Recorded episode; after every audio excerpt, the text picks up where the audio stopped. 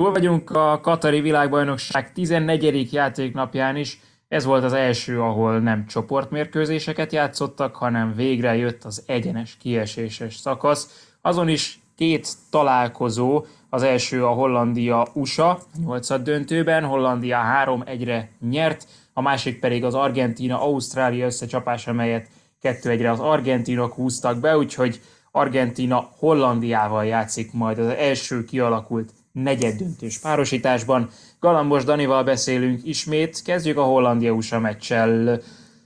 Itt is voltak izgalmak, de azért a kezdeti amerikai rohamok után az volt az ember érzése, hogy Hollandia kényelmesen irányítja ezt a mérkőzést azok után, hogy nagyon-nagyon nagy védelmi baklövéseket követtek el a, az amerikaiak. Igen, sziasztok egyébként. Igen, tulajdonképpen Fáhámester tervel szerintem ült. Itt tulajdonképpen ugye arról volt szó, hogy két csatár volt fönt, ugye Gakpo és ugye Depay, és kicsit húzódtak a szélek felé, hogy ne tudja a két belső, amerikai belső védő kipaszolni a labdát oldalra, a középpályásokat sem tudták megjátszani, mert Klaassen ott volt Tyler Adamsen a hatoson végig, a másik két holland középpályás, ugye a másik két amerikai középpályáson, Muszán és Mac, McKennin, és tulajdonképpen ez egy nagyjából megölte az építkezését az Egyesült Államoknak, bár így is, ugye hát a futball olyan azért adódhat lehetőség bármivel, ahogy te is mondtad, legelején például az a Pulisic helyzet, ugye, amikor ott kihagyta ugye azt a nagy zicsert, amiatt, hogy blind beragadt, hát akkor azért valószínűleg másképp alakul ez a mérkőzés ott az Amcsik vezetnek, és ugye Blind, aki lehetett volna akkor Blümbak, mert ilyen lassan jött ki, beragadt, és a Pulisic beragadt, az a Blind, az később ugye egy ilyen kisebb hős lett azzal, hogy kettő 0 alakította az eredményt,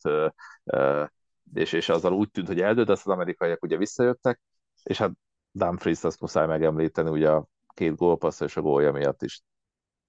Tehát mondhatjuk, hogy a szélsővédők meccse volt, és igazából, hogyha a védelmi hibákat nézzük az amerikaiaktól, akkor főleg ezt értem alatta. Tehát az, hogy nem számítasz arra egy holland válogatott esetében jelen esetben, hogy nem, vagy hogy jönnek a hosszú oldalon játékosok, akkor, akkor valami nagy gond volt itt a felkészítéssel, mert minden mérkőzésen erre lehet számítani az utóbbi időben, és hát nem az volt, hogy egyszer lekéstek mondjuk, hanem többször teljesen üres volt, vagy az érkező Blind, vagy Dumfries, vagy nem feltétlenül a szélső hátvédeknek kellett ott jönniük.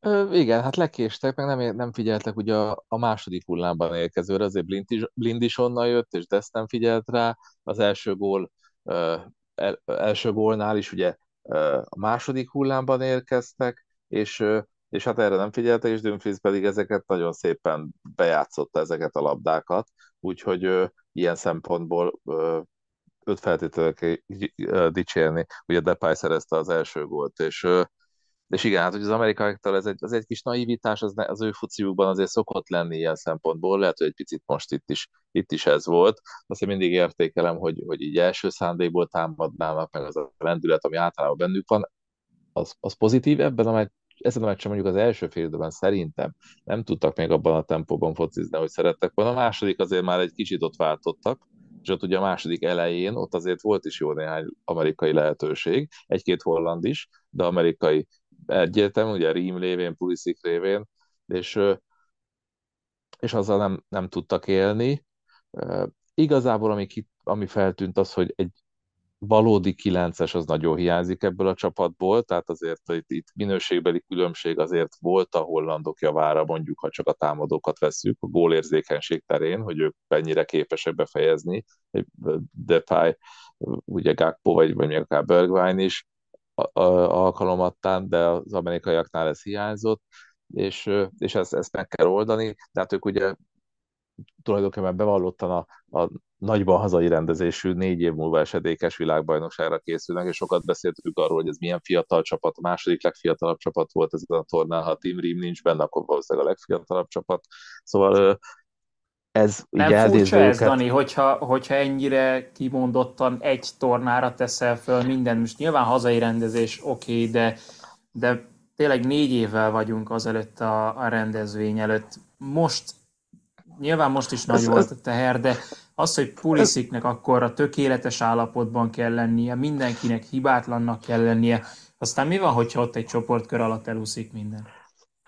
Könnyen lehet, mert hogyha egy nehéz csoportot kapnak véletlenül, mert kerülhetnek mondjuk egy ilyen halálcsoport félébe, akkor, akkor, akkor igen, bár, bár nem tudom, hogyha mondjuk mint rendező kiemeltek, akkor már ugye mindjárt az egyik hely az első kalapból megvan, akkor már annyira talán nem lesz azért olyan ne, nehéz csoport, vagy a rettenetesen nehéz.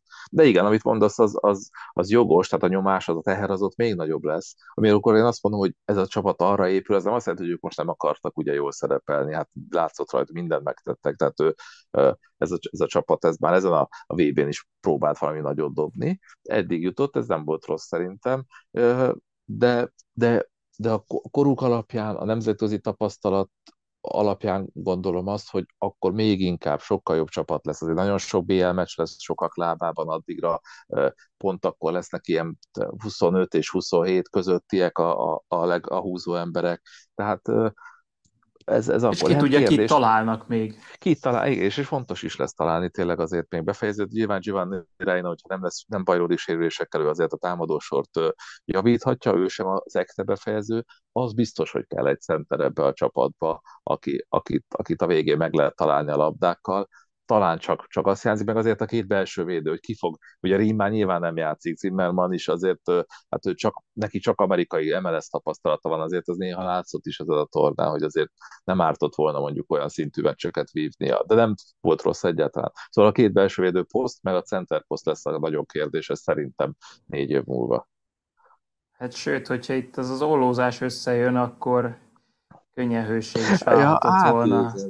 Végül is, igen, igen, az egy ilyen kis De ez csak zárója. nálam. Persze, persze, de nem baj, megpróbálták körülbelül négyezerből egyszer, ha berúgja, szerintem akkor már jók vagyunk, de meg kellett próbálni természetesen. Hát a hollandok meg azért olvastam olyan holland újságírói megjegyzést, ugye, aki jót mondtam, jó tudja, hogy nagyon kritikus, de hát ez még most sem az a holland játék volt, amit ő elvárt volna. Tehát megint ez a reaktív futball inkább, de hát Fáhánál ez Dani. van és működik akkor helyben vagyunk, mert hogy én valahogy azt érzem, hogy az argentinoknál sem az a futball egyelőre, bár itt éppen a szemem előtt Messi nyilatkozik, és az arca alapján rendkívül boldognak tűnik.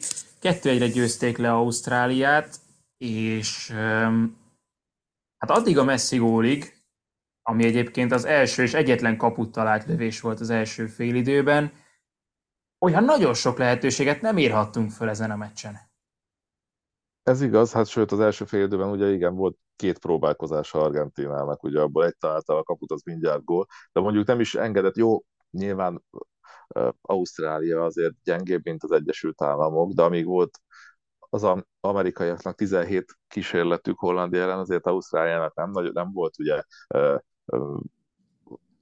az argentinok ellen túl, túlságosan sok, végén ötre, jött, ötre tornázták föl, mert azért az a gól, az körülbelül hát az egy méterre minimum mellé ment volna az alapda, és így, így, így, így lett gól, ugye? Szóval azért ez inkább sima volt szerintem, így összességében, de igen, még azért mindig azt érezni az argentinokon is, hogyha egy felállt védelem van, és azért láttuk, hogy mennyire szenvednek Mexikó ellen is, amikor mondjuk Mexikó nagyon stabilan védekezik zártan. Most is nehezen úgy tűnt, hogy nehéz lesz feltörni ezt, a védekezést. Igen, azzal adódik gond, de az sokak, azzal sokaknak adódik gond. Azért a, a braziloknál is láttuk, hogy amíg, amíg nehezen töri fel a, a védelmet, hogyha, hogyha, az, hogyha nagyon sok főből álló, nagyon megszervezett, és igazából csak arra törekvő az ellenfél. Hát ezt, ezt meg kell oldani. Egy argentin hollandon azért tehát ott azért, ott azért némi hely lesz. Tehát, hogyha az amerikaiak 17-szer próbálkozhatnak, akkor valószínűleg argentinoknak is lesz esélyük. Ez lett volna a következő egészen uh, triviális kérdésem. Nem, azért nem akartam csak föltenni, mert ez tényleg nagyon ilyen adja magát, és olyan egyszerűnek tűnik, de akkor nem is kérdést teszek föl, hanem elkezdem a, a gondolatmenetet, aztán majd kiegészített, hogy mi lehet ezen az, a holland-argentin meccsen. Nem tudom, nyilván a, a szélsővédők szerep az továbbra is kulcsfontosságú lesz, ahogyan egyébként az argentinoknál ez kérdés volt a VB előtt azért, hogy ki lesz a kezdő szélső hátvéd. Most úgy tűnik, hogy Acuna és Montiel a, a két, vagy Molina, bocsánat, nem is Montiel, hanem Molina inkább a Igen. két kezdő. Kulcsfontosságú lehet Frankie de Jong szerepe talán, akinek nem csak messzit kell szűrnie, hanem hanem az argentin ellenakciókat is akár kulcsfontosságú lehet az, hogy, hogy Argentina próbálkozik ele támadással, bár kötve hiszem, hogy, hogy ezt a három holland védőt valahogy ők megpróbálnák beszorítani, de akkor innentől kezdve ott vagyunk, hogy lehet, hogy Hollandia fog dominálni labdával, nem? Hát az is lehet, de én inkább arra számítok, hogy ez egy kicsit inkább Hollandia kicsit áthagyja, és nem fogja magasan letámadni Argentinát, hanem egy ilyen egy középső harmadban próbál majd legfeljebb labdát szerezni. Tehát amit, amit most kicsit az, az amerikaiak ellen is láttunk, hogy azért úgy inkább saját térfél. Biztos lesznek a periódusai meccsnek, amikor, amikor magasan lesz Hollandia, tehát az, de összességében azért szerintem azt nem fogják bánni a hollandok, hogyha az argentinoknál lesz a labda igazából. Mert Ér, abból pont azt majd. érzem, pont azt érzem, hogy ha valamivel meg lehet fogni ezt az argentin csapatot, akkor az az intenzitás. Tehát kicsit az eddigi meccseken mindig ö, olyan lassúkának tűnt az argentin uh-huh, csapat. Mármint uh-huh. nem úgy, hogy a játékosok lassúak nyilván. Értem, ahogy a támadást szövegeti, a passzjáték. Igen. De hát igen, igen, csak kérdés, a, a hollandok mennyire lesznek mennyire, mennyire lesznek intenzívek. Ezt azért nem tudom, náluk is azért, jó, most nyilván ez a 20 átadásos ö, gól, ugye, ami tényleg egy csodagól volt, és klasszik holland focisuli itt a, a, az első, ö, az, az gyönyörű. Ezt meg tudod csinálni az argentinok ellen, az, az kérdés, de igen, amit mondasz, az nálam is az szokott lenni, hogy, hogy az fontos, hogy, hogy egy magas tempót próbálj diktálni, mert akkor van akkor mégis csak nagyobb az esély, hogy gyors a labdajáratás, hogy gyorsan futballozol. De az argentinok meg lehet, hogy egy picit direkt lassítják majd pont amiatt, hogy, hogy, uh-huh. hogy ne, ne kelljen egy ilyenbe belemenniük. Kiderül méghozzá uh-huh. december 9-én pénteken, mert hogy akkor játszák ezt a holland-argentin mérkőzést. Addig viszont még szerdán és sütörtökön két pihenőnap is vár ránk, de megint csak előreugrottam, mert hogy most szombat van, és holnap, vasárnap délután Franciaország, Lengyelország, aztán este Dani is nagyon fogja nézni. Anglia, Szenegál találkozó, két izgalmas párosítás, lehet, hogy még a maiaknál is izgalmasabb végkimenetellel. Egyelőre tehát hosszabbítás 11-es párbajt nem láttunk. Könnyen lehet, hogy vasárnap változik ez a helyzet. Köszi Dani, hogy itt voltál. Köszönöm én is.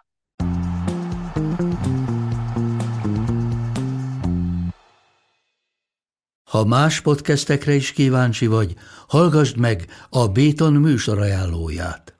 El tudod képzelni, hogy a podcastet, amit éppen most hallgattál, fél év múlva már a mesterséges intelligencia generálja? Mi sem. De ha érdekel, eljötte már a gépek lázadása. Hallgass bele az Embertelen podcastbe. Orsós Lajos vagyok, a műsor házigazdája. Egyelőre még élőben. Egyelőre. Fedezzük fel együtt, hogyan ismerkedik, randizik, mesél és vitatkozik Betty és Péter, két teljesen mesterséges intelligencia. Lajos, a podcast címét mond még egyszer, Léci. Oké. Okay. Embertelen podcast. Ez a műsor a Béton közösség tagja.